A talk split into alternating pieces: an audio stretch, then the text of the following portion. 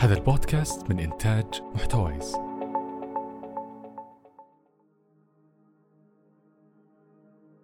أهلا بكم.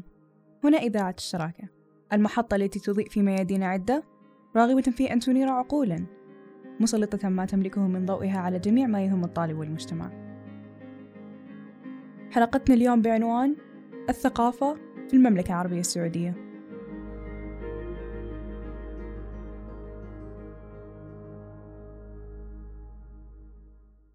تتميز مملكتنا بثقافتها الغنية واللي تجمع ما بين حضاراتها المتنوعة وتقاليدها الفريدة واللي شكلت لنا بعمرانها هوية عظيمة.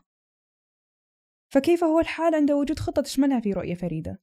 هذه الخطة اللي مكنت السعودية من وضع حجر أساسها لمستقبل لا يقوم على النفط فقط تحت مسمى رؤية 2030 متطلعة في هذه الرؤية على دعم الصناعة الثقافية في المملكة قائمة على أساس أن الثقافة مقوم من مقومات جودة الحياة.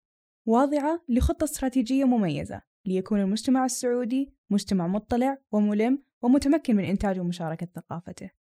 مدشنة بذلك عدة مشاريع عظيمة كمشروع القدية ودار الأوبرا السعودية. وقد أعلن وزير الثقافة الأمير بدر بن عبد الله بن فرحان بتعاون شمل كل من وزارة الثقافة ووزارة التعليم بإدراج أقسام تعليمية مرتبطة بالموسيقى والفنون والمسرح في بعض جامعاتها. متضمنة بذلك إدراجها في جامعتنا جامعة الملك سعود. ككلية حديثة تحت مسمى كلية الثقافة والفنون.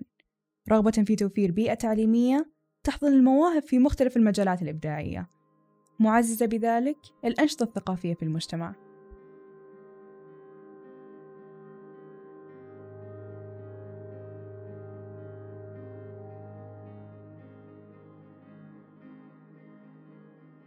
التعليم أولاً التعليم أخيراً.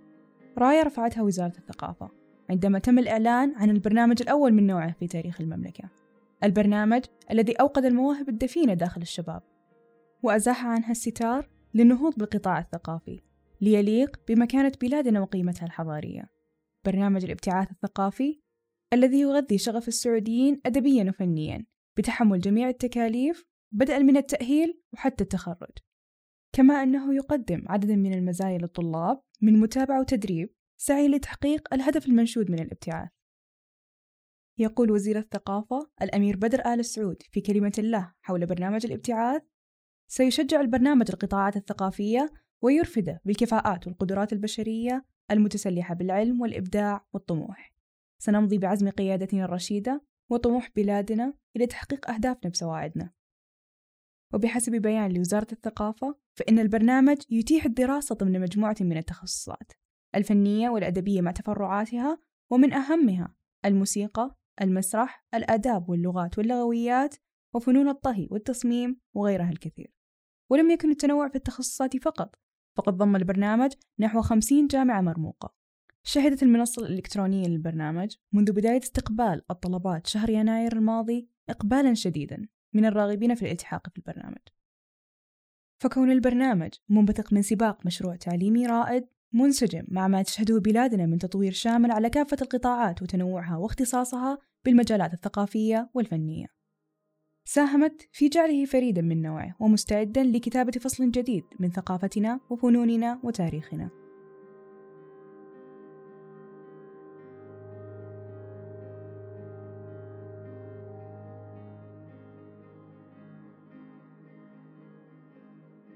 سعت المملكة بإطلاق برامج ثقافية تسهم في رفع جودة الحياة وتحسينها من أجل كل من المواطن والمقيم.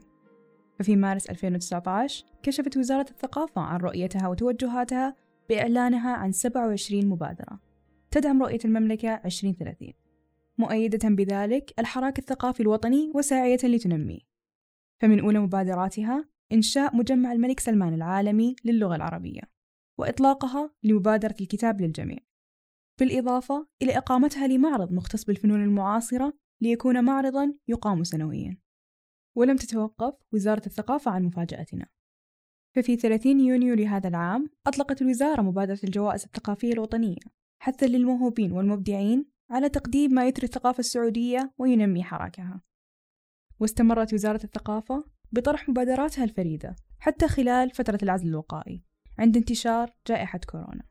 حيث طرحت عددا من المبادرات الثقافية لتقام خلال تلك الفترة تحت شعار الثقافة في العزلة.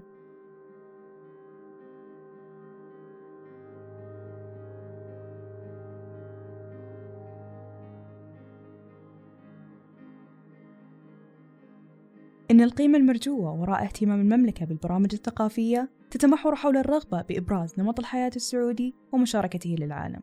مما يسهم بشكل مباشر على رفع النمو الاقتصادي في المملكة. محققا بذلك أهدافه بمشاركة العالم وحيا من ثقافتنا وجزءا لا يتجزأ من كينونتنا السياحية. وبالطبع فإن البرامج الثقافية تعزز من مكانة المملكة دوليا مما يجعلها قيمة وذات ثقل عالمي. فالثقافة رابط جوهري في إثراء التواصل بين الشعوب والحوار مع الأمم وعلى ذلك أقدمت المملكة على إطلاق هذه البرامج رغبة في تقوية أواصر التواصل والحوار. وتمهيدا لبداية انفتاح ثقافي تبادلي ملؤه التعايش والإخاء. ويأتي الأمير بدر بن عبد الله آل سعود وزير الثقافة ويؤكد بأن الثقافة تعد جزءا أساسيا من التحول الوطني الطموح الذي تسير عليه بلادنا. بقيادة خادم الحرمين الشريفين الملك سلمان بن عبد العزيز آل سعود وولي العهد صاحب السمو الملكي الأمير محمد بن سلمان آل سعود حفظهم الله. وتأتي رؤية المملكة 2030 لتؤكد على أن الثقافة مقوم من مقومات جودة الحياة.